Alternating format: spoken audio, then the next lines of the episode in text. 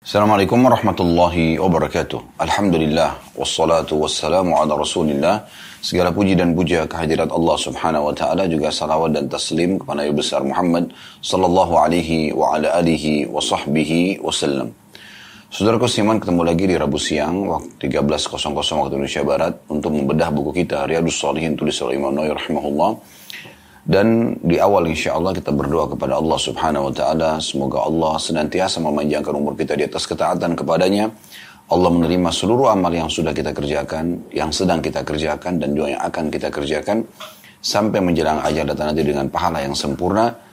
Juga semoga Allah subhanahu wa ta'ala memaafkan dan mengganti seluruh dosa-dosa kita, dosa kedua orang tua kita dan kerabat kita, menjadi pahala dengan kemahamurahannya. Dan semoga Allah subhanahu wa ta'ala senantiasa menjaga negara kita menjadi negara yang aman, tentram, damai, seluruh umat Islam di bawah naungan ukhuwah Islamiyah. Dan juga semoga Allah memberikan petunjuk para pemimpin agar menjalankan tugas mereka dengan baik, dan Allah membalas sebaik-baiknya apa yang telah mereka berikan demi untuk kemakmuran dan kebaikan negeri ini. Dan semoga Allah subhanahu wa ta'ala memaafkan kesalahan-kesalahan mereka. Serta juga semoga kita semua menjadi masyarakat yang selalu gotong royong dan juga selalu patuh pada hal-hal yang bukan bermaksiat kepada Allah subhanahu wa ta'ala. Dan semoga Allah membukakan seluruh pintu-pintu rezeki untuk negara ini, ketentraman, kemakmuran, keamanan, serta juga Allah menjadikan kita semua contoh bagi negara-negara yang lain.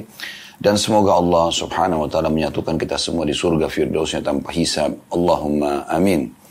Saudaraku seiman, kita akan masuk pada kesempatan ini sebuah bab yang mulia dari kitab Riyadhus Shalihin, yaitu bab ke tujuh puluh tujuh, bab marah apabila kehormatan syariat Islam dilecehkan dan membela agama Allah ta'ala. Saudaraku seiman, Allah subhanahu wa ta'ala hanya menurunkan dan memerintahkan untuk menganut satu agama, yaitu Islam. Sebagaimana Allah sebutkan dalam Al-Quran, Inna ad-dina 'inda Allahil Islam. Agama di sisi Allah hanyalah al-Islam. Dan juga Allah subhanahu wa ta'ala berfirman dalam ayat yang lain, Wa man yabtaghi ghairal islami dinan falan yuqbala minhu wa huwa fil akhirati minal khasirin. Barang siapa yang coba-coba memilih selain agama Islam, maka tidak akan diterima darinya. Dan juga dia termasuk orang-orang yang rugi pada hari kiamat. Serta dalam ayat yang lain juga Allah mengingatkan uh, tentang masalah agama Islam yang telah disempurnakan. Al-yawma akmaltu lakum dinakum wa atmamtu alaikum ni'mati wa raditu lakumul Islam adina. Hari ini aku sempurnakan ya, agama kalian, nikmatku pada kalian, dan aku juga ridho Islam sebagai agama kalian. Uh, juga dalam firman lain, afaman syaraha Allahu sadran Islam fahuwa ala nuri min min min rabbi, yang artinya siapapun yang berada di atas ya, cahaya, di atas Islam, maka dia berada di atas petunjuk Tuhannya atau Allah subhanahu wa ta'ala.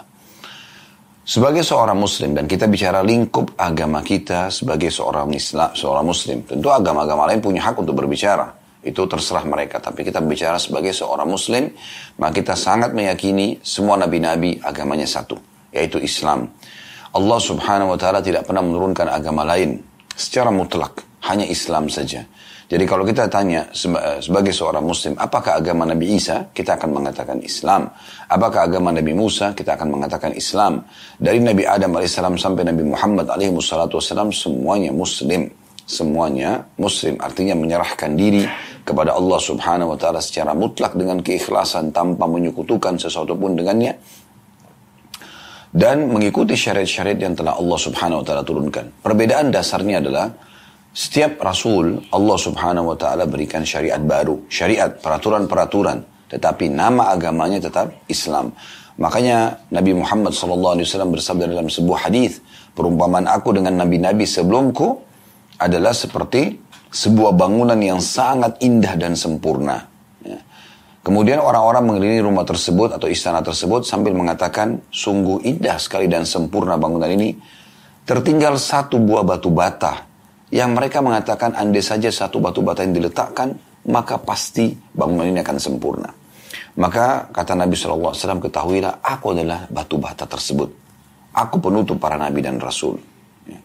Jadi Nabi Muhammad shallallahu alaihi wasallam memerintahkan kita semua sebagai orang Islam, sebagai rukun iman kita, setelah iman kepada Allah subhanahu wa ta'ala rukun yang pertama, iman kepada para malaikat rukun yang kedua, iman kepada kitab-kitab yang telah turun, ya, Suhuf Nabi Ibrahim, Taurat Nabi Musa, Zabur Nabi Daud, Injil Nabi Isa, dan Quran Nabi Muhammad shallallahu alaihi wasallam. Beriman kepada semuanya.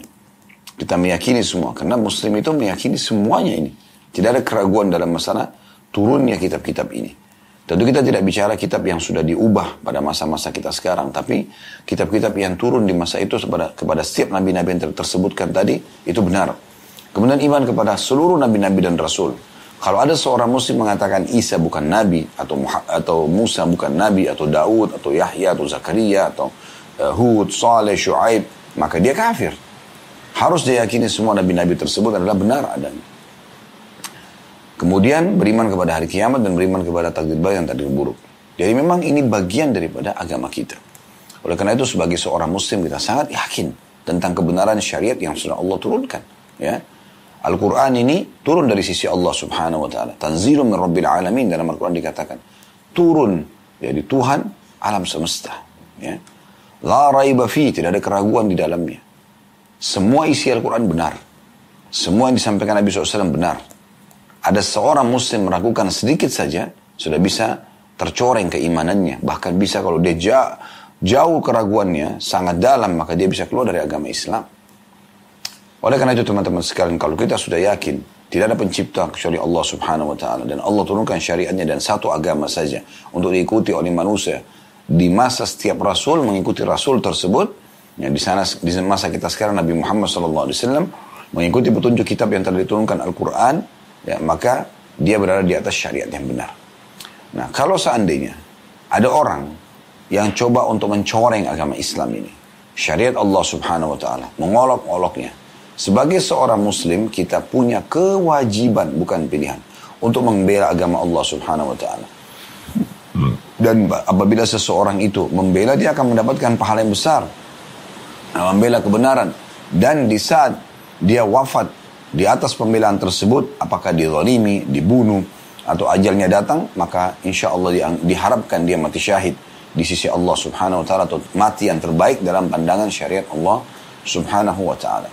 Seorang muslim atau muslimah tidak boleh diam pada saat diolok-olok Allah, diolok-olok Rasulullah shallallahu alaihi wasallam, diolok-olok Al-Quran, diolok-olok syariat Allah subhanahu wa ta'ala. Bahkan mengolok-olok seorang muslim pun yang sedang beribadah kepada Allah subhanahu wa ta'ala, hukumnya tidak dibenarkan dan wajib dibela. Tidak boleh sama sekali, ya, seorang muslim diam dalam masalah ini. Kejadian sebab diusirnya suku Yahudi Kainuqa dari kota Madinah di masa Nabi shallallahu alaihi wasallam gara-gara ada seorang, atau disebabkan karena seorang wanita muslimah sedang belanja di salah satu toko pemuda Yahudi.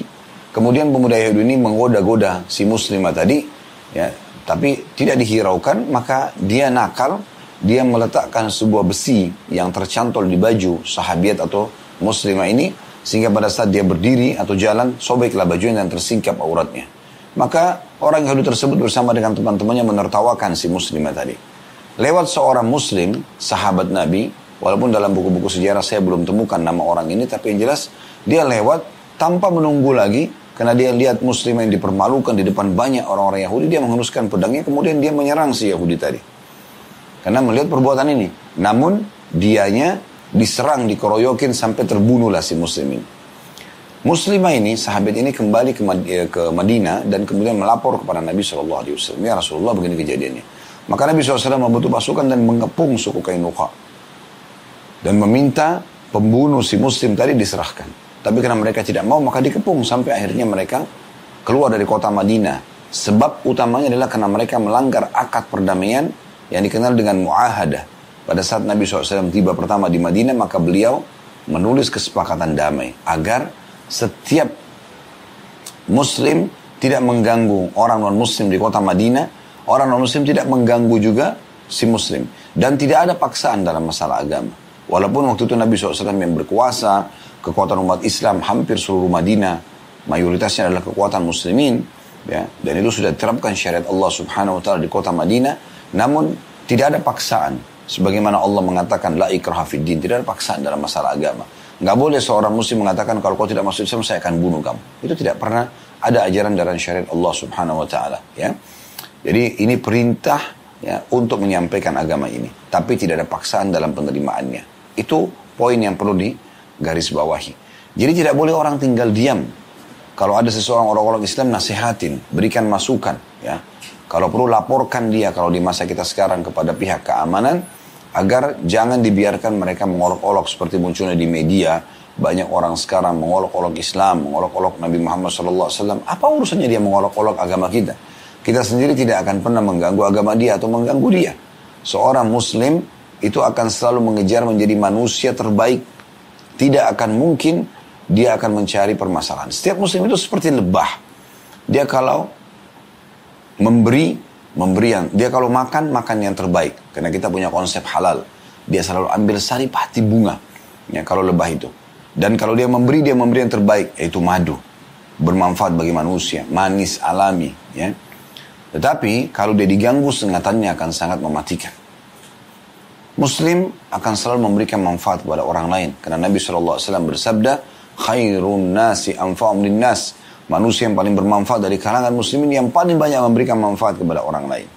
Dia akan tahu ada pahala di setiap amalan yang dia lakukan. Dia berbuat baik pada muslim atau non-muslim atau hewan-hewan, itu tumbuh-tumbuhan. Semuanya akan ada pahala di sisi Allah subhanahu wa ta'ala. Karena Nabi shallallahu alaihi wasallam mengatakan di setiap denyut nyawa ada kehidupan, ya, maka terdapat pahala padanya. Kata Nabi shallallahu alaihi wasallam, apakah pada hewan-hewan, kata para sahabat, apakah pada hewan-hewan kami dapat pahala ya Rasulullah? Ya. Maka kata Nabi shallallahu alaihi wasallam, hadis tadi ya, di setiap denyut nyawa ada kehidupan. Di setiap denyut kehidupan ada pahala di situ, selama kita berbuat baik. Jadi Muslim itu selalu menjadi orang yang sangat baik kalau dia menjalankan perintah agamanya. Oleh karena itu, agama yang mulia tidak boleh di, di, dibiarkan untuk dicela. Karena memang ajarannya semua baik. Islam, Muslim tidak akan mengganggu. Anda bisa lihat negara-negara di masa kita sekarang yang mayoritasnya Muslim, termasuk Indonesia, Malaysia misalnya, Brunei, di negara Asia Tenggara, dimanapun juga di muka bumi ini, ada e, negara-negara yang lainnya seperti Pakistan dan yang lainnya, kita temukan orang-orang non-Muslim dengan leluasa mereka. Kita bicara lingkup Indonesia saja, walaupun mayoritas penduduk Muslim, tidak ada orang Muslim yang memaksakan, oh orang Muslim tidak boleh di negara sini, tidak boleh hidup di masa ini, tidak boleh tidak boleh hidup di tempat kita. Ini kan orang non-Muslim, ini orang kafir, nggak pernah dalam Islam begitu. Mereka boleh silakan berusaha, mereka boleh tinggal selama mereka tidak buat masalah. Bahkan mayoritas pedagang-pedagang, ya, para pebisnis orang-orang non-Muslim, dan kami orang-orang Muslim sebagai konsumennya, tapi tidak ada masalah. Tidak pernah itu kita temukan, ya, ada orang Muslim mengganggu orang non-Muslim. Bahkan datang belanja di tokonya, bahkan uh, berbisnis di, uh, ikut partner dalam uh, perus- di perusahaannya dan seterusnya. Ya. Jadi memang Islam kita akan temukan akan menjadi agama rahmatan lil alamin. Ini poin penting. Oleh karena itu, kalau ada yang coba mengganggu Islam, merusak Islam, maka tentu setiap penghuninya atau penganutnya tidak akan mungkin tinggal diam, ya. Tinggal diam tidak mungkin. Kalau ada orang yang mengatakan setiap muslim mau membela agamanya, oh ini garis keras, ini fundamentalis, ini orang yang kurang akalnya, gitu. Bagaimana bisa seseorang membela keyakinan dia lalu dikatakan orang ini garis keras? Tapi tentu cara pembelaannya yang benar, ya. Sebagaimana saya katakan tadi, ada orang yang mengolok-olok agama kita, laporkan kepada pihak keamanan. Biarkan menga- melalui prosedur negara kita yang sudah diperjuangkan oleh para pejuang negara ini. Silakan. Tapi juga jangan didiamkan, ya. Dan ingat, jangan mengambil keputusan sendiri. Nggak boleh. Tiba-tiba sendiri datang membawa pedang, tebas lehernya. Nggak, jangan seperti itu, ya. Tetapi, laporkan kepada pihak yang berwenang. Dan insya Allah, akan ada langkah, sebarkan di media misalnya, ya, supaya di follow up informasi ini. Maka ini adalah langkah yang baik dan langkah yang tepat, sambil kita memohon kepada Allah subhanahu wa ta'ala agar tentu, ya, uh, tidak ada lagi gangguan yang datang, ya, sebab kita kaum muslimin tidak akan mengganggu agama yang lain. Nah, ini kurang lebih gambaran tentang judul yang ditulis oleh Imam Nawawi rahimahullah. Dan tentu apa yang saya berikan contoh tadi itu berlaku di masa Nabi Muhammad shallallahu alaihi wasallam pun begitu. Tiga suku Yahudi, Kainuqa, Nadir, dan Qurayla, selama mereka tidak mengganggu muslimin, mereka punya perdagangan, mereka punya per- pasukan bahkan, ya. Mereka punya kehidupan mereka sendiri, mereka menganut agama mereka, tidak ada gangguan. Di masa juga, ya, uh, dinasti-dinasti Islam, ya. Di masa Khulafa Rasyidin, Abu Bakar, Umar, Utsman, Ali. Di masa dinasti pertama dalam Islam, Umayyah, dari tahun empat puluh sampai seratus tiga puluh dua Hijriah. Di masa Abbasiyah, ya, dari tahun seratus tiga puluh dua sampai enam ratus lima puluh enam di masa Umaw, uh, Utsmaniyah ya, uh, yang baru saja berubah dari kesultanan menjadi republika di seribu sembilan ratus dua puluh empat ya, ini semuanya kita temukan banyak sekali ya orang-orang muslim yang hidup di bawah naungan kaum muslimin. Bahkan kemarin kami sempat uh, pada saat umroh plus Turki di salah satu jalan uh, dijelaskan oleh uh, tour leader dari Turki yang mengatakan ini Di, di, di wilayah ini adalah komunitasnya orang-orang Yahudi. Saya kaget, saya katakan apakah ada orang Yahudi di Turki yang sembilan puluh sembilan persen penduduknya Muslim? Dia mengatakan ada ya. Awal kisahnya bagaimana mereka bisa masuk ke sini, kata orang itu. Apa Anda mau tahu? Saya bilang iya, saya ingin tahu. Lalu dia mengatakan awal kisahnya itu uh, waktu ada uh, penyerangan besar-besaran dari pasukan orang e, Nasrani kepada orang Muslim di Spanyol, maka termasuk yang kena tampesannya adalah atau kena e, juga serangan orang-orang Yahudi. Maka waktu Kesultanan Utsmaniyah menyelamatkan Muslimin dengan kapal-kapal mereka dari Spanyol ke Turki, maka juga orang-orang Yahudi diangkut dan dipindahkan ke wilayah tersebut karena mereka sedang terdolimi. Begitu luar biasanya agama yang mulia ini, sampai orang terdolimi walaupun beda agama akan dibela. Ya. Itu jelas gitu. Ya, dan itu dalam sejarah Islam tidak asing dalam membela orang non-muslim yang terzalimi. Jadi kita tidak akan pernah mengganggu siapapun. Tapi kita juga tidak akan mungkin membiarkan orang lain mengganggu kita. Dan itu sangat normal. Ya. Anda tidak mau diganggu oleh orang lain, maka jangan ganggu orang lain. Seperti itu kalau kita bicara individu. Apalagi kalau sudah bicara lingkup agama, keyakinan dipegangi oleh semua mayoritas muslim atau semua muslim di muka bumi ini. Begini gambarannya. uh, Imam an Nawawi rahimahullah mengangkat dalil pertama dalam masalah ini tentang pentingnya setiap muslim memuliakan ya, apapun yang telah Allah subhanahu wa ta'ala syariatkan dan muliakan juga. Dalam surah Al-Hajj ayat tiga puluh yang bunyinya, وَمَنْ يُعَظِّمْ حُرُمَاتِ اللَّهِ فَهُوَ خَيْرٌ لَهُ عِنْدَ رَبِّهِ. Dan barang siapa yang mengagungkan apa yang terhormat di sisi Allah, maka itu lebih baik baginya di sisi Tuhannya. Subhanallah, tentu makna ayat ini luas sekali ya, luas sekali. Apakah secara individual atau memang secara ya, eh, kehidupan bermasyarakat, kehidupan sosial. Individual misalnya. Walaupun eh,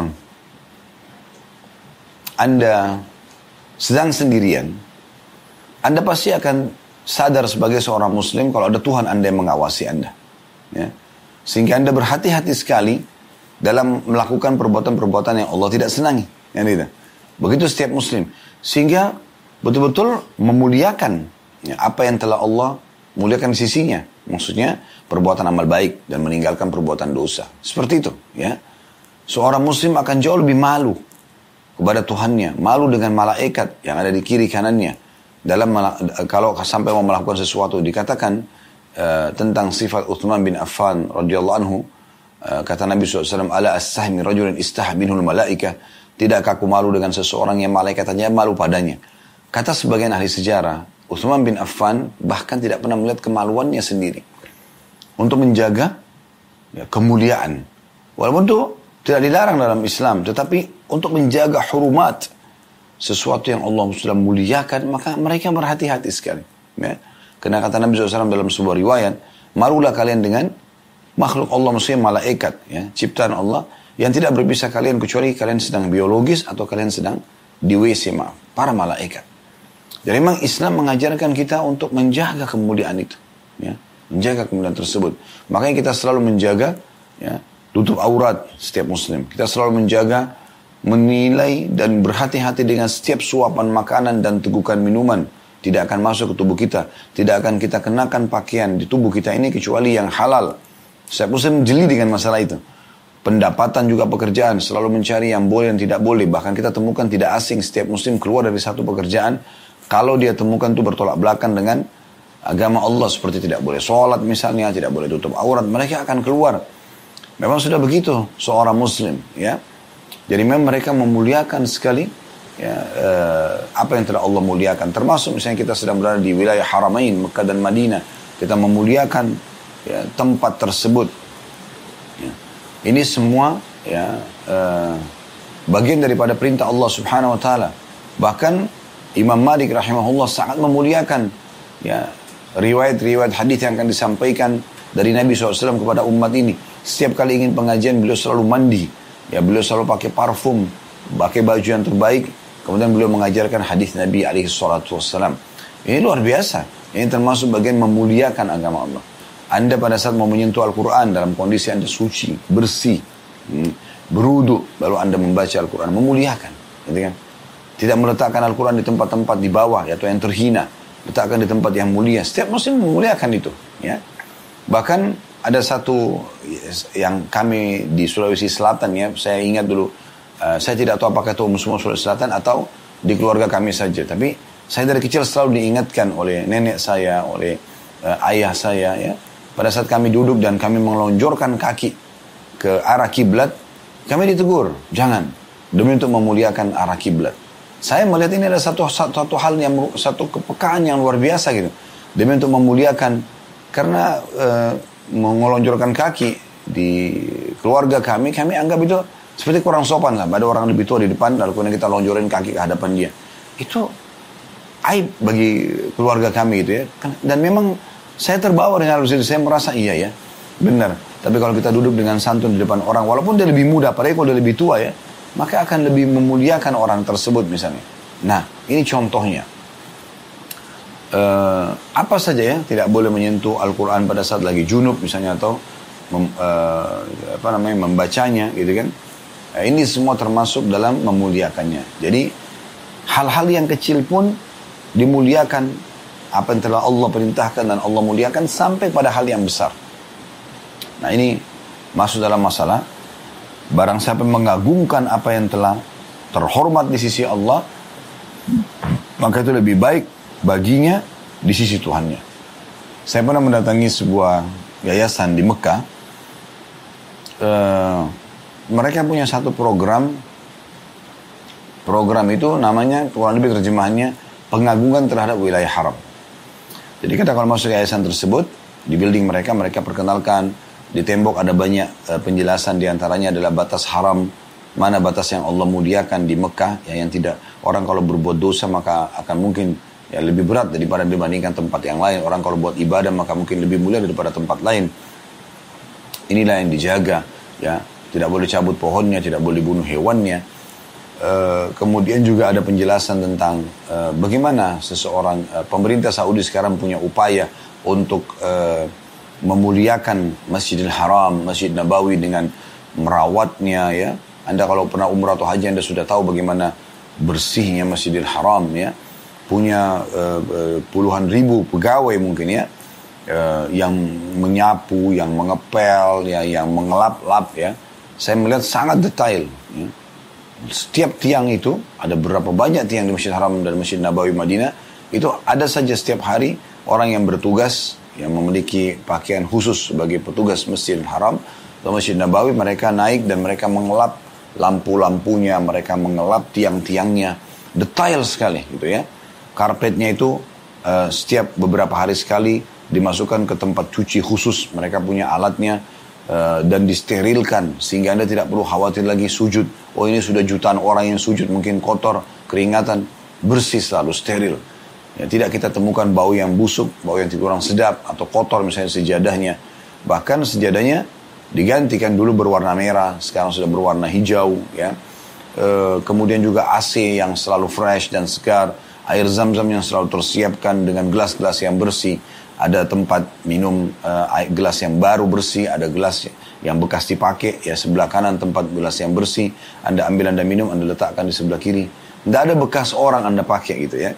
Setiap saat petugas datang selalu mengangkat gelas yang kosong, yang kotor, uh, mengisi kembali gelas yang uh, kurang dari gelas yang harus dipakai oleh jemaah. Ada air zam-zam yang didinginkan, ada air zam-zam yang uh, tidak dingin bagi orang yang memang tidak mau minum dingin misalnya. Mushaf Al-Quran begitu rapih, tertata, bersih. Setiap berapa waktu sekali, kalau sudah mulai pudar warnanya, ditukar dengan yang baru, yang lainnya diwakafkan, dikasih. Anda bisa datang ke Masjid Haram Mekah, Masjid Nabawi Madinah, ada satu kantor khusus di sana.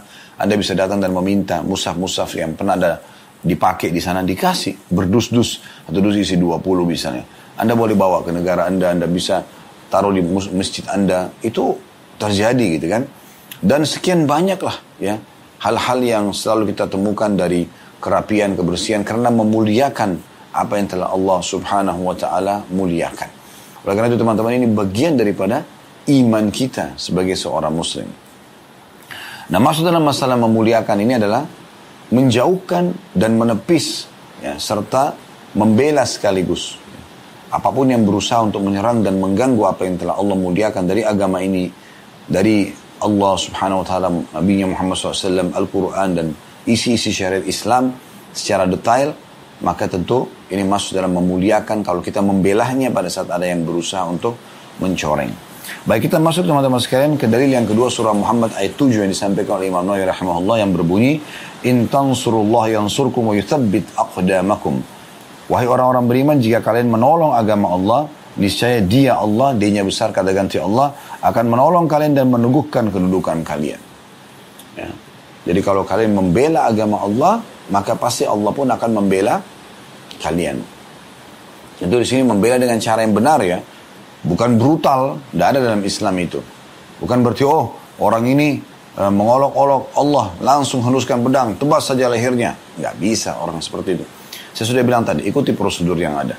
Laporkan, ini sudah ada pasal-pasal di negara kita tentang masalah, ya, Uh, apa namanya pencorengan untuk agama misalnya, atau keyakinan seseorang, itu bisa kita laporkan, itu ada hukuman tentunya, ya. Dan insya Allah sebagai seorang muslim kita lebih yakin lagi bahwasanya Allah subhanahu wa ta'ala jauh lebih kuasa untuk menghukum orang tersebut, ya, tapi kita boleh memberikan peringatan. Kemudian Imam Nawawi rahimahullah mengatakan, dan bab ini diantaranya adalah hadis Aisyah yang telah disebutkan pada bab memaafkan dan berpaling dari orang-orang bodoh, ya, itu ada footnote nomor lima ratus sepuluh di hadis enam ratus empat puluh delapan. Jadi ada baiknya kita kembali ke hadis enam ratus empat puluh delapan, ya. Ini bab yang sebelumnya. Ya, dia ada di halaman empat ratus delapan puluh enam, ya. Hadisnya nomor enam ratus empat puluh delapan. Saya bacakan kembali. Dari Aisyah radhiyallahu anha, beliau berkata kepada Nabi sallallahu alaihi wasallam, "Hal ata 'alaika yawmun kana ashadda min yawmi Uhud?" Qala laqad laqitu min qaumiki. وَكَانَ أَشَدُّ مَا لَكِيتُ مِنْهُمْ يَوْمَ الْعَقَبَةِ إِذْ أَرَدْتُ نَفْسِي عَلَى ابْنِي عَبْدِي يَلَيْلَ يَلِيلَ ابن أبي يَلِيلَ ابن عبد كلال فلم يجبني إلى ما أردت فانطلقت وأنا مهموم على وجهي فلم أستفق إلا وأنا بقرن الثعالب فرفعت رأسي وإذا أنا بسحابة قد أضلتني فنظرت فإذا فيها جبريل عليه السلام فناداني فقال إن الله تعالى قد سمع قول قومك لك وما رد عليك وقد بعث إليك ملك الجبال لتأمره بما شئت فيهم فناداني ملك الجبال فسلم علي ثم قال يا محمد إن الله قد سمع قول قومك لك وأنا ملك الجبال وقد بعثني ربي إليك لتأمرني بأمرك فما شئت إن شئت أطبقت عليهم الأخشبين فقال النبي صلى الله عليه وسلم بل أرجو أن يخرج الله من أصلابهم ممن يعبد الله من يعبد الله وحده لا يشرك به شيئا لا يشرك به شيئا. Terjemahannya, Aisyah bertanya radhiyallahu anha, apakah engkau pernah mengalami suatu hari yang lebih berat daripada perang Uhud, ya Rasulullah? Karena di perang Uhud sempat terjadi paman beliau terbunuh, ya, misalnya. Beliau menjawab, aku benar-benar telah mendapatkan apa yang aku dapatkan dari kaummu.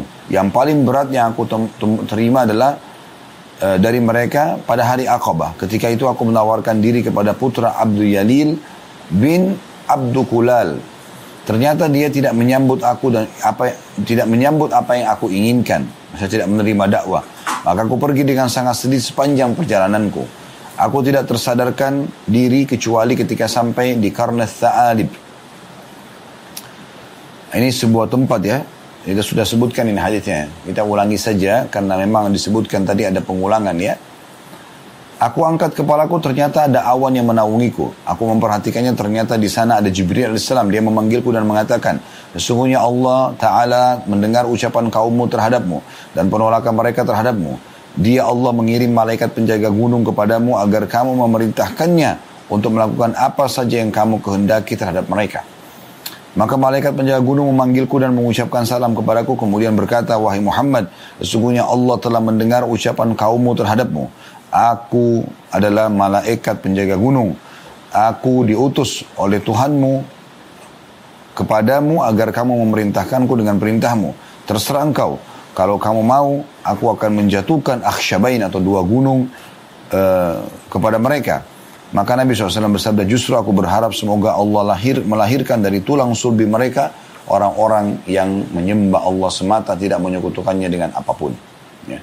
Nah, ini tentu sudah kita jelaskan ya, kurang lebih dua bab yang lalu. Kita akan sekarang di bab tujuh puluh tujuh, ini di bab tujuh puluh lima ya.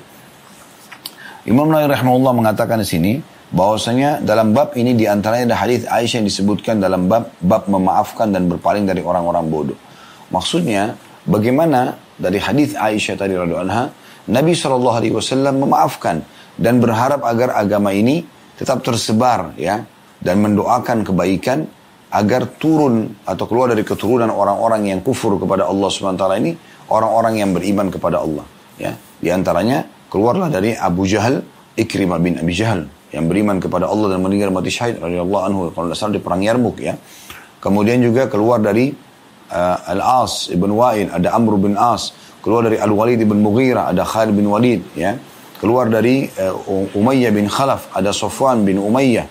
Ini semua sahabat-sahabat Nabi yang mulia, uh, anak tokoh-tokoh Mekah yang tadinya memerangi Nabi shallallahu alaihi wasallam dan lahir berkat doa Nabi alaihi salatu wassalam ya. Jadi Nabi shallallahu alaihi wasallam berharap terjadi pembelaan agama justru dari keturunan-keturunan mereka. Dari sini kita ambil pelajaran juga, jangan menganggap remeh untuk selalu mendoakan orang-orang non-muslim atau orang yang sedang menyakiti Anda atau, menya- atau mengganggu agama Islam ini agar mendapatkan hidayah.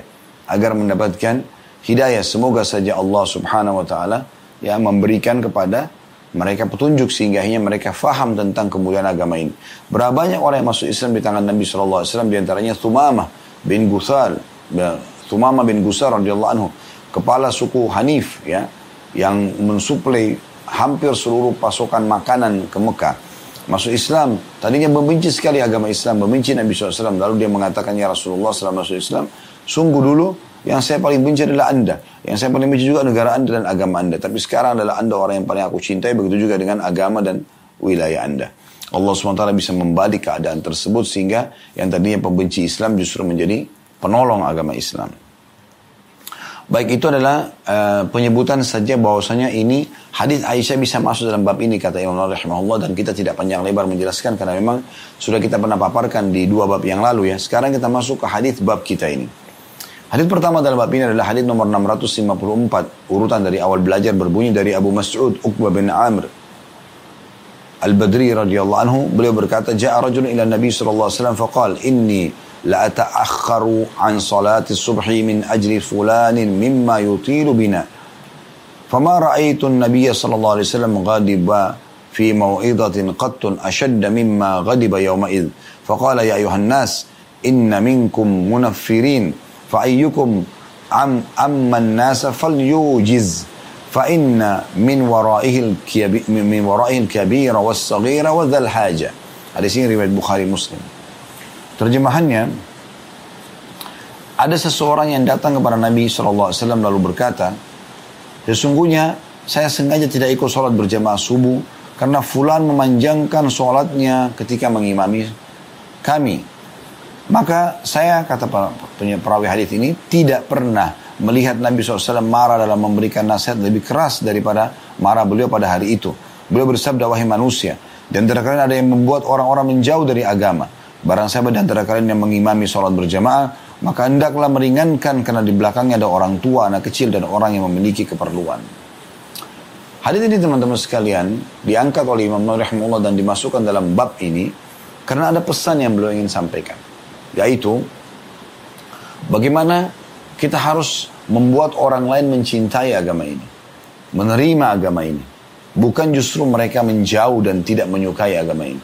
Bagaimana mereka bisa mendapatkan hidayah, sebagaimana Anda juga dapat hidayah. Ada sebuah permasalahan kecil yang sering terjadi di masyarakat. Apabila seorang muslim atau muslimah sudah mengenal agama Allah subhanahu wa taala, maka tanpa mereka sadari syaitan datang menghiasi pada diri mereka. Seakan-akan mereka yang paling benar, mereka yang eh, yang lainnya adalah ahli neraka misalnya, ya, apalagi orang non-muslim, tanpa mereka mendakwahinya. Tanpa mereka tunjukkan bahwasanya ini loh enak ini, imanan yang saya rasakan, agama ini benar loh.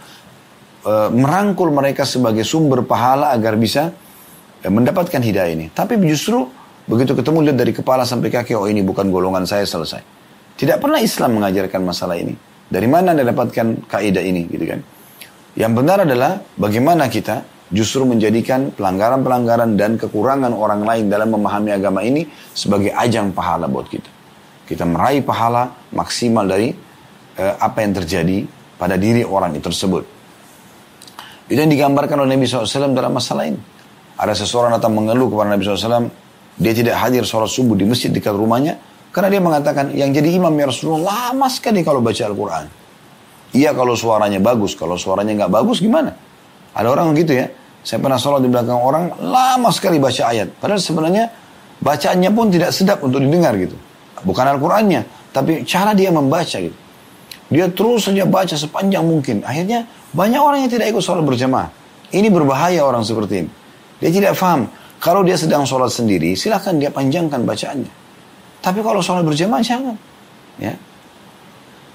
Dia pilih surah-surah, ayat-ayat yang kira-kira ayat-ayat ini cukup untuk dibaca, sudah selesai. Itu pun di saat memang, kalau Anda mau baca sedikit panjang, tepat.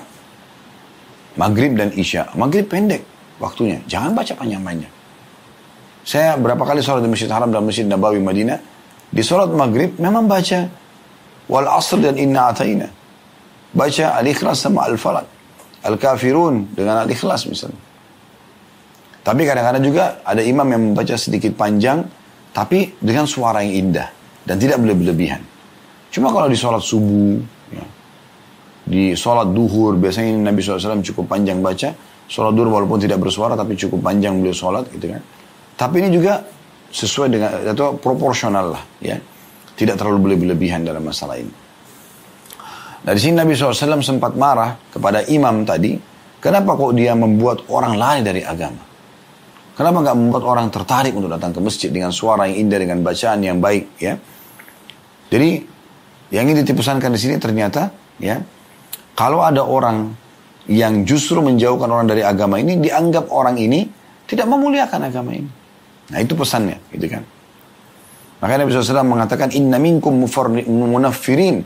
Ada yang terkadang orang yang suka menjauhkan orang dari agama. Oleh karena itu siapa yang meng, siapa yang mengimami seseorang, sampai mengimami manusia dalam sholat, maka dia harusnya meringkasnya, gitu kan? Karena di, di belakangnya ada orang tua, ada anak-anak, dan ada orang yang punya hajat-hajat yang harus diselesaikan. Pernah juga satu kali dalam terjadi uh, dalam riwayat lain Mu'adz bin Jabal radhiyallahu anhu sholat, mengimami sholat. Rupanya ada satu anak muda datang ikut berjamaah, kemudian dia berhenti dari sholat jamaah lalu dia sholat sendiri. Dilaporkanlah kepada Nabi shallallahu alaihi wasallam, ya Rasulullah, tadi ada satu orang itu. Masa kita lagi sholat berjamaah, dia berhenti, lalu dia sholat sendiri. Nabi shallallahu alaihi wasallam mengatakan, coba panggil. Dia panggil. Ditanya, kenapa kamu seperti ini? Dia mengatakan, ya Rasulullah, ya, e, sesungguhnya, ya, e, orang ini bacanya panjang sekali. Orang ini bacanya panjang sekali, gitu, ya. Maka, e, saya sholat sendiri, saya punya hajat. Maka Nabi shallallahu alaihi wasallam mengatakan kepada Mu'ad, afattanul anta ya Mu'ad, apakah kau penyebar fitnah, hai Mu'ad? Mana kau dari surah ini dan surah itu? Disuruh baca surah-surah yang tidak terlalu pendek, tidak juga terlalu panjang. Pas lah, gitu kan.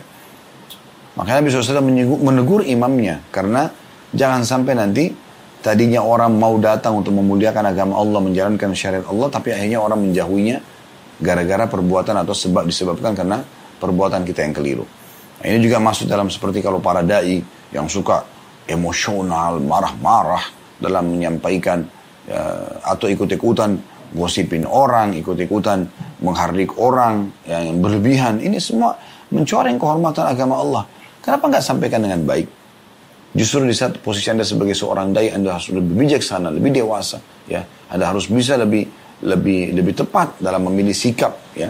Nah, itu sendiri bisa menjadi dakwah bagi orang lain dengan kesabaran Anda, dengan ketenangan Anda, kebijaksanaan dan kedewasaan Anda misalnya. Ya, juga sebagai seorang pemimpin misalnya, ya. Ini poin penting. Baik, dari hadis ini kita ambil pelajarannya.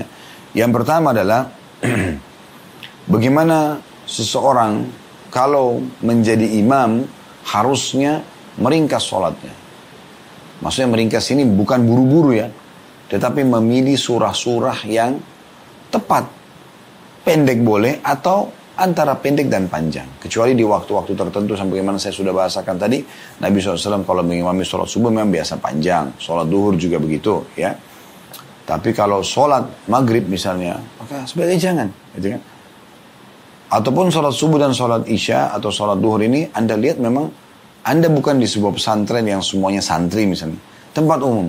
Anda usahakan tetap juga baca surah-surah yang pendek. Fal yujiz, kata Nabi shallallahu alaihi wasallam. Karena di belakangnya ada orang tua, ada anak-anak, dan juga ada orang yang punya hajat. Pelajaran kedua dari hadis.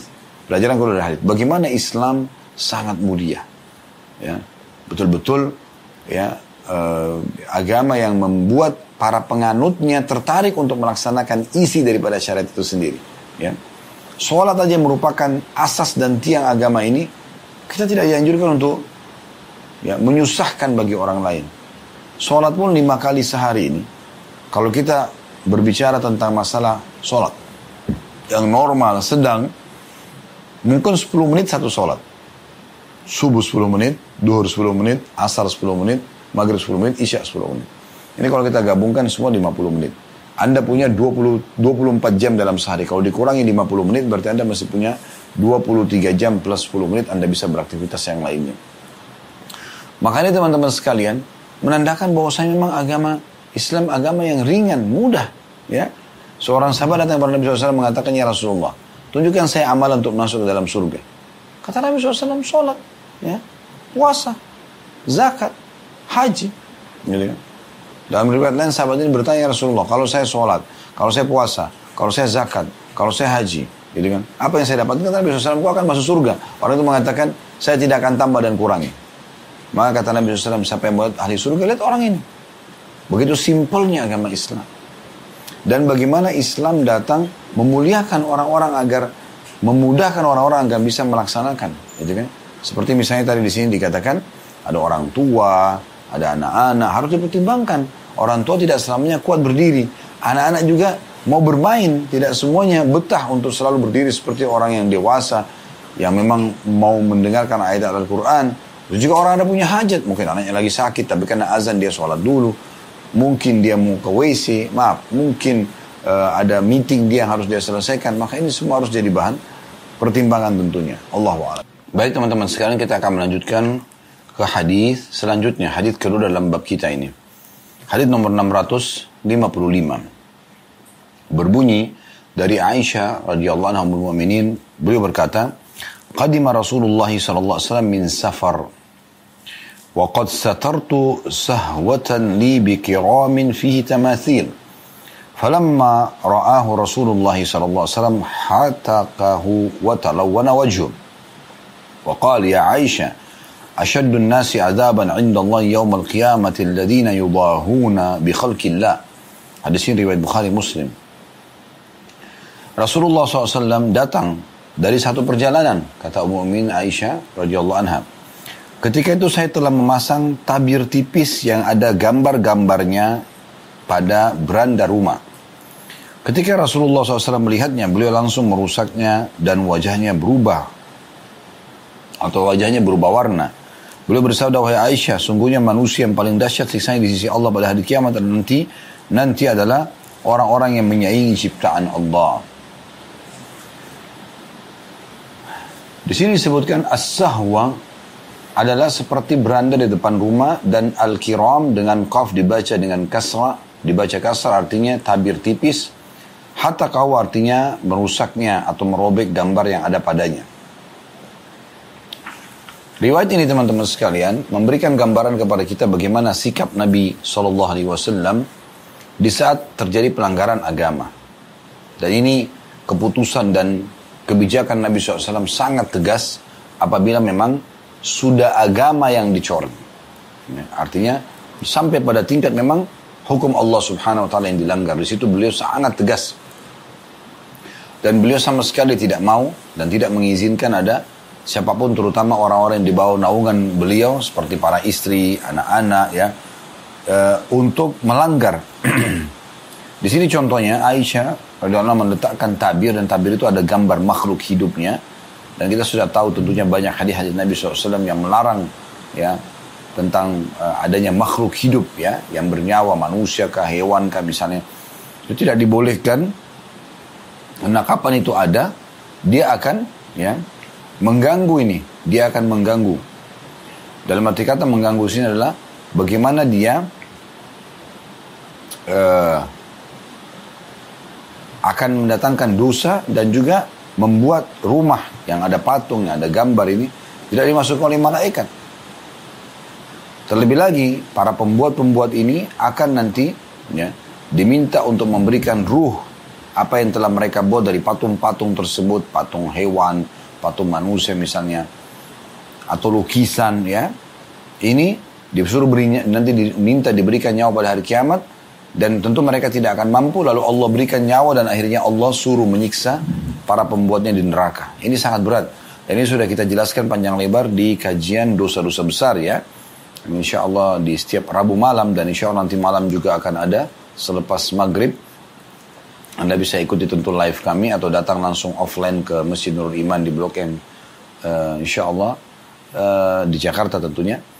Uh, teman-teman sekalian, ini membahas tentang dosa besar. Salah satu bab yang ditulis oleh Imam Imam Az-Zahabi rahimahullah dalam kitab Al-Kabair beliau tentang masalah ya uh, membentuk atau menyerupai, mem- mem- mem- menggambar ya, atau membuat patung atau gambar yang uh, menyerupai makhluk Allah subhanahu wa taala. Makanya Nabi shallallahu alaihi wasallam mengatakan, ketahuilah wahai Aisyah, sesungguhnya orang yang paling berat sisanya di hari kiamat adalah orang yang berusaha menyaingi ciptaan-ciptaan Allah. Karena itu kita harus hati-hati ya.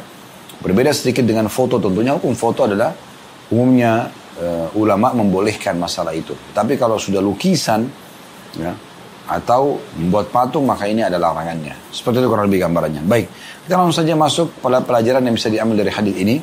Yang pertama adalah bagaimana wajibnya seorang suami mengingatkan uh, orang-orang yang di bawah naungan dia, terutama istrinya dan juga sebagai ayah pada anak-anaknya. Kalau terjadi pelanggaran agama, dia harus segera untuk memberhentikan, terutama di rumahnya, dan jangan dia membiarkan.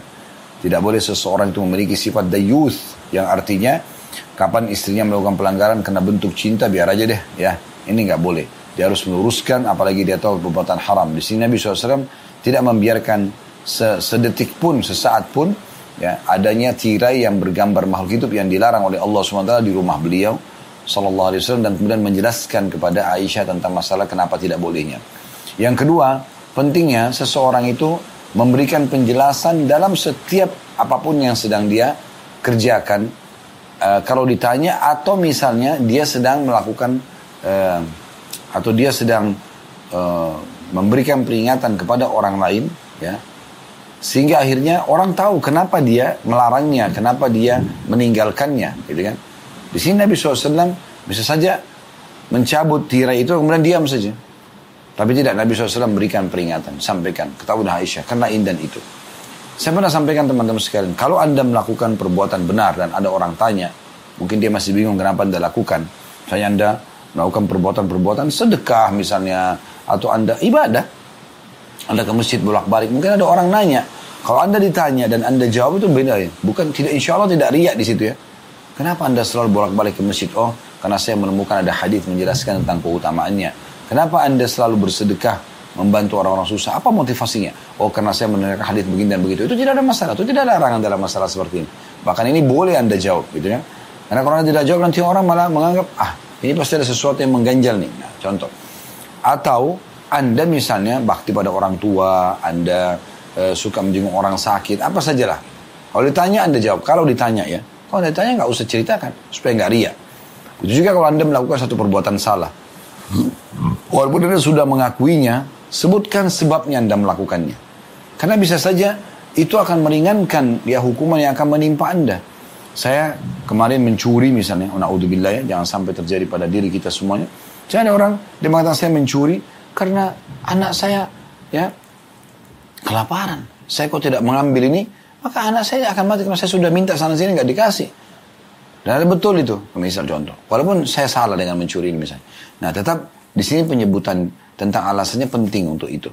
Bukan untuk ya membela diri, bukan, tapi untuk menjelaskan saja kenapa saya melakukannya. Nah, itu perlu gitu kan. Kenapa uh, belum masak makanan, misalnya suami tanya kepada seorang istri, oh saya tadi ketiduran, mohon maaf. Kan penyebutan alasan itu membuat orang yang sedang merasa terganggu atau terzalimi akan lebih mudah untuk memaafkan, karena dia tahu, oh ternyata memang ada uzurnya. Nah, seperti itu.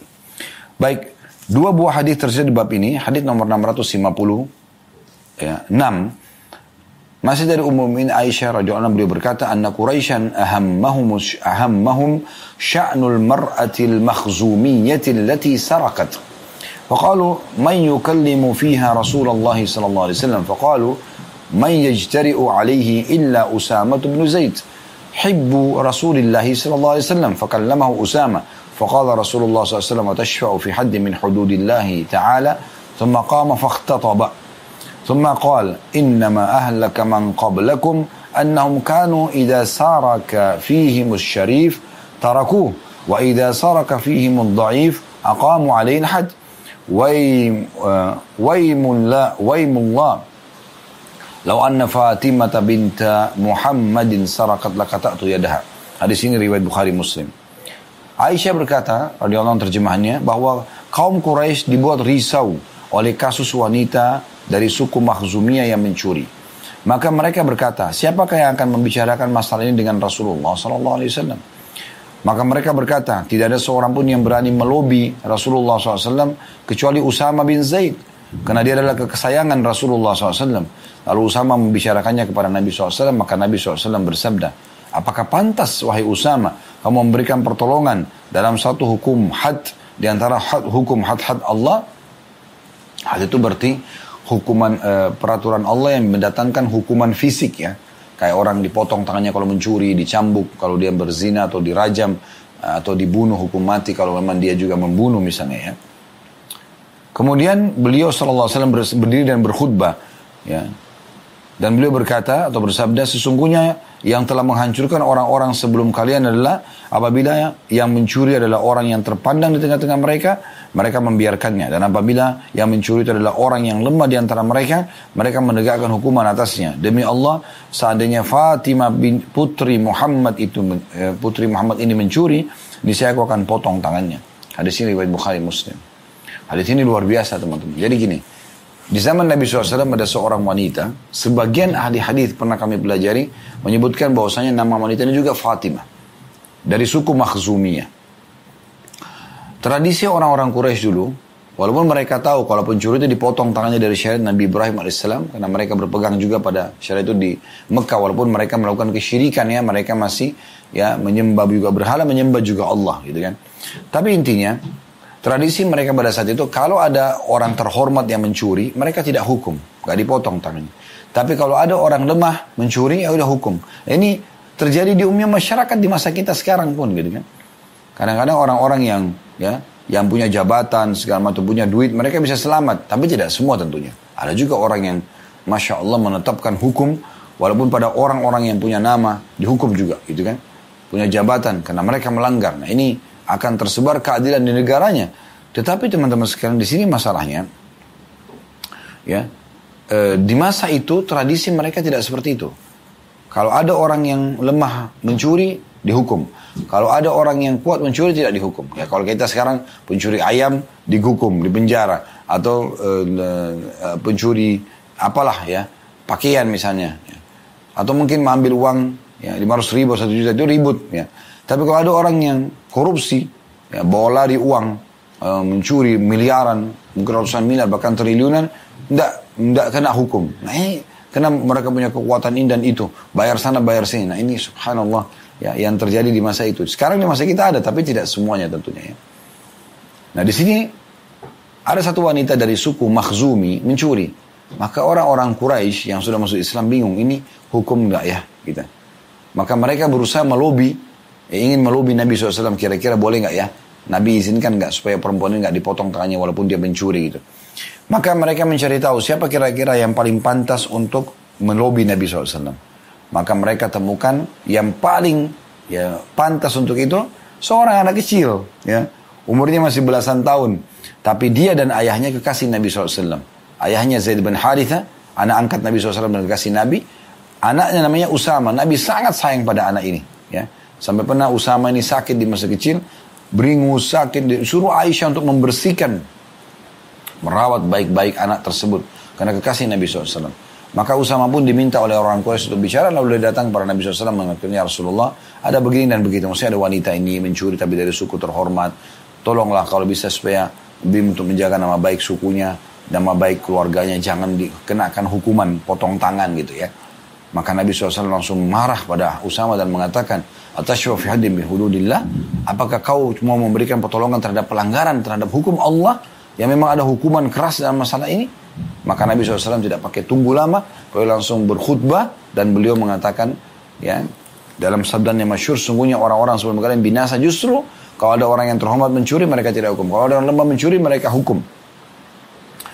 Maka ketahuilah demi Allah, kalau seandainya Fatimah anakku ini, aku sekarang seakan-akan Nabi mengatakan aku ini raja, aku ini nabi, ya, kalau ini aja anakku Fatimah mencuri, aku akan potong tangannya. Nah, penyebutan Nabi shallallahu alaihi wasallam tentang Fatimah ada kemungkinan relevansinya dengan nama si wanita pencuri yang bernama Fatimah juga. Atau memang Nabi shallallahu alaihi wasallam memberikan gambaran bahwasanya jangankan anak orang yang terhormat, anak saya sendiri pun, saya seorang Nabi, saya akan potong tangannya kalau dia mencuri. Nah, ini globalnya hadis. Baik, faedah pertama dari hadis adalah pentingnya seseorang itu menjaga kemuliaan agama ini. Pelanggaran agama ya pelanggaran. Sebagaimana sekarang juga banyak orang menganggap pelanggaran satu negara, misalnya peraturan walaupun tidak sesuai dengan agama Allah, itu wajib dihukum misalnya. Nah, agama Allah juga lebih pantas untuk itu, ya. Maka ini poin yang penting. Ya. Kemudian yang kedua ada namanya hukum had dalam Islam. Ini mah hukum Islam ada begitu, pencuri dipotong tangannya, orang yang berzina kalau belum menikah dicambuk dan diasingkan setahun, atau kalau sudah menikah dirajam, orang membunuh dihukum mati. Memang ada dalam Islam hukum ini. Mungkin ada yang mengatakan, oh keras sekali Islamnya, masa begitu hukumannya? Orang yang ngomong seperti ini karena belum merasakan apa yang dirasakan orang yang sedang tercuri barangnya, ya, e, dizinai istrinya atau anaknya, ya, diperkosa misalnya. Ya, mereka belum merasakan itu. Mereka belum merasa pada saat mereka ada keluarganya dibunuh, ya. Sekarang teman-teman sekalian, kalau Anda menemukan ada pas pulang rumah ada satu maling lagi mengambil barang-barang Anda, apa yang Anda lakukan? Mungkin Anda bukan cuma memotong tangannya, Anda kalau pegang pisau mungkin Anda akan menusuknya. Karena dia masuk di rumah kita mencuri misalnya. Islam datang tidak, tangkap orang itu, kasih pemerintah, pemerintah akan hukum. Salah, potong tangannya, iklankan ke orang-orang supaya orang berhenti mencuri. Karena kalau satu orang dipotong tangannya, sepuluh ribu orang berhenti mencuri. Ya. Kemudian juga orang yang berzina. Pernah ada sahabat masih muda mengatakannya, Rasulullah, saya mau tinggalkan semua larangan agama, kecuali zina, izinkan saya. Kata Nabi shallallahu alaihi wasallam, kau ridho enggak kalau istrimu dizinai? Enggak. Kalau anakmu? Enggak. Kalau ibumu? Enggak. Kalau dia tidak, kalau tidak mau bagaimana kau lakukan pada orang lain? Orang juga ada yang sakit hati gitu kan. Kemudian yang ketiga, misal orang membunuh dibunuh. Ini orang yang belum pernah, bagaimana kalau dia pulang ke rumah ditemukan anaknya sudah dibunuh, istrinya dibunuh. Mungkin kalau dia tahu pembunuhnya apa yang dia lakukan. Bukan cuma orang itu yang akan dia bunuh. Kalau dia tidak temukan mungkin ada orang di rumahnya, dia akan brutal membunuh, ya, keluarga orang yang membunuh keluarganya itu. Kan gitu. Tapi Islam tidak mengatakan tangkap orang itu, kemudian ya nanti biar pemerintah yang mengambil alih untuk hukuman orang tersebut supaya yang lainnya berhenti untuk melakukan kriminal-kriminal seperti ini tentunya. Nah, ini maksudnya. Jadi ada hikmah daripada hudud tersebut, ya. Yang ketiga yang terakhir adalah tidak boleh memberikan pertolongan bagi orang-orang yang melakukan pelanggaran-pelanggaran, ya. Dinasehatin, misal ada orang dalam Islam gitu ya. Misalnya dia ketangkap mencuri. Di penjara lah dia, lalu diproses. Sementara di penjara dia taubat kepada Allah subhanahu wa taala, ini tidak menutup, tidak menghalangi dia untuk tetap dihukum, gitu kan? Walaupun dia sudah bertaubat. Di sini karena dia sudah melakukan pelanggaran yang seperti ini, ya. Beda kalau antara dia sama haknya Allah saja, misalnya dia tidak sholat, dia nggak puasa. Nah, ini dia taubat selesai. Tapi kalau berhubungan dengan hak manusia, nggak bisa. Walaupun dia sudah taubat, tetap harus mengembalikan hak orang tersebut. Atau paling tidak ada ada, ada uh, pemaafan dari pemilik hak. Nah, itu poin penting. Yang terakhir hadis kita dalam bab ini adalah hadis nomor enam ratus lima puluh tujuh berbunyi, berbunyi dari Anas radhiyallahu anhu. Anna Nabi sallallahu alaihi wasallam ra'a nukhamatan fil qiblah fa syaqqa dzalika alaihi hatta ruya fi wajhi fa qama fa hakkahu bi yadihi fa qala inna ahadakum idza qama fi salati fa innahu yuwaji rabbah wa inna rabbahu bainahu wa bainal qiblah فلا يبصقن أحدكم قبل القبلة ولكن عن يساره أو تحت قدمه ثم أخذ طرف ردائه فبصق فيه Summa radda ba'dahu ba'dahu ala ba'd faqala aw yaf'alu hakada. Hadis riwayat Bukhari Muslim. Bahwasanya Nabi shallallahu alaihi wasallam melihat ada dahak di arah kiblat.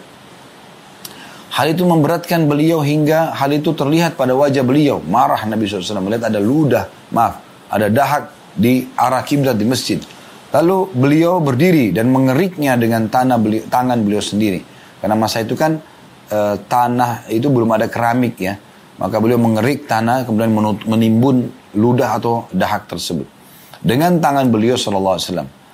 Sesungguhnya ya salah seorang, lalu beliau bersabda, sesungguhnya salah seorang di antara kalian berdiri dalam sholatnya, maka itu berarti dia sedang bermunajat kepada Tuhannya, dan sungguhnya Tuhannya berada di antara dia dan kiblat.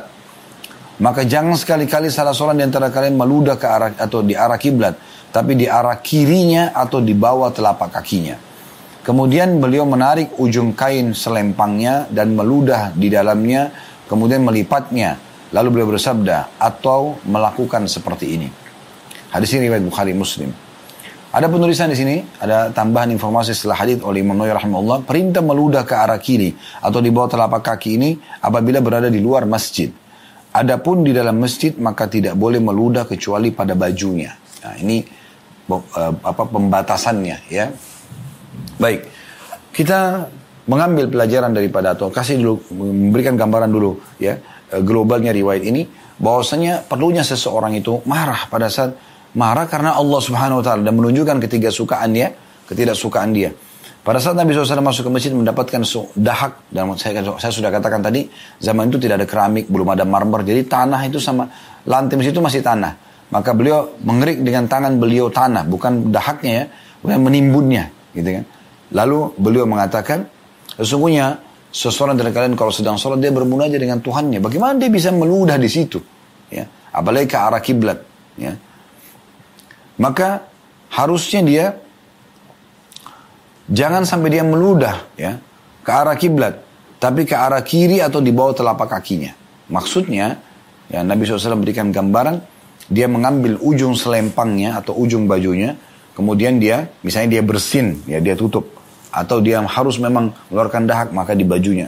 Atau mungkin zaman sekarang orang ada tisu, ada sapu tangan, itu yang digunakan, ya diambil, misalnya dia lagi flu berat, ya, dia membersihkan hidungnya gitu kan. Uh, atau dia mengeluarkan dahaknya, itu pun dia jangan menghadap, menghadap depan, ke arah kiri atau ke arah bawahnya ya, sehingga jauh lebih santun dan sopan terlihat ya. Itu pun kalau dalam keadaan darurat, dan Nabi shallallahu alaihi wasallam berikan gambaran dengan ujung selempang beliau, beliau meludahkan di situ dan beliau melipatnya ya, ujung selempangnya itu udah selesai, nanti dibersihkan di rumah supaya tidak mengganggu orang lain dan tidak mengotori masjid. Ini globalnya makna hadis. Baik, kita ambil pelajaran dari hadis ini. Yang pertama adalah tidak bolehnya dan hukumnya berdosa seseorang meludah di masjid. Ya, ini karena menghormati masjid rumah Allah Subhanahu Wa Taala. Kenapa meludah di lantainya misalnya sembarangan? Masuk dalam masalah ini kalau kita tarik tentunya membuang ingus, ya maaf, ya. Membuang kotoran-kotoran yang lain, maaf, upil, apalah kotoran kuping, harusnya dijaga semuanya. Ya, jangan kotori masjid. Mohonlah ampun kepada Allah subhanahu wa taala kalau anda pernah lakukan ini. Dan ini cukup banyak hadis ya. Disebutkan juga termasuk oleh Al-Mudzi dalam kitab Targhib Tarhib beliau. Tentang hadis-hadis larangan dan ancaman orang yang meludah ke masjid. Ini sangat membuat Nabi shallallahu alaihi wasallam marah. Yang menandakan memang ini pelanggaran besar di sisi Allah subhanahu wa ta'ala. Ya. Itu pelajaran. Jadi tidak boleh meludah di dalam masjid. Kecuali anda letakkan di wadah. Seperti misalnya tisu kalau zaman kita sekarang. Itu lebih gampang tisu. Makanya selalu kantongin tisu di saat anda memang membutuhkan, on the flu, ya, anda beringus, maka anda bersihkan atau anda berdahak, anda bisa letakkan di situ. Itu pun jangan ganggu orang lain. Dengan sopan dan santun anda keluarkan, kemudian anda letakkan di kantong anda. Ya, mungkin dua lembar tisu supaya nggak tembus itu jauh lebih baik misalnya. Maka ini pelajaran yang pertama. Pelajaran yang kedua, orang kalau sedang sholat dia sedang bermunajat dengan Tuhannya, berbicara berdoa dengan Tuhannya. Maka Nabi shallallahu alaihi wasallam mengatakan, ya, bahwasanya Tuhannya berada di antara dia dengan kiblat, ada di hadapannya Allah subhanahu wa taala, dia sedang bermunajat. Maka jangan sekali-kali dan terkadang meludah ke arah kiblat, ke depannya gitu kan? Bahkan juga kita tahu dalam sholat kita disuruh lihat ke arah tempat sujud kita. Nah, di hadapan kita Allah subhanahu wa taala, kita sedang berhadapan dengan Allah. Ini pelajaran yang lain. Pelajaran yang terakhir, bahwasanya anjuran agar selalu menggunakan wadah kalau membersihkan ya apapun dari maaf ludah, ingus, ya kotoran-kotoran ini eh, dalam sholat atau di luar sholat. Islam selalu mengajarkan agar kita bersih. Bukan berarti dalam sholat kita menggunakan kain atau tisu lalu di luar sholat kita sembarangan ya. E, harus dijaga ini. Ada orang sering kali sembarangan meludah. Keluarkan di pinggir jalan dengan teriak. Oh, dibuang di pinggir jalan. Padahal orang lagi ramai jalan di situ. Kenapa? Kalau Anda harus meludah pun Anda ke pinggir. Anda cari tempat yang lebih pantas ya. Yang maksudnya tidak dilihat orang lain. Itu pun Anda timbun. Ya. Itu penting. Atau Anda ke kamar mandi. Kalau memang dekat. Anda kumur-kumur, Anda keluarkan ingus Anda. Itu kan lebih baik. Maka ini pelajaran-pelajaran termasuk adab dalam Islam insyaAllah.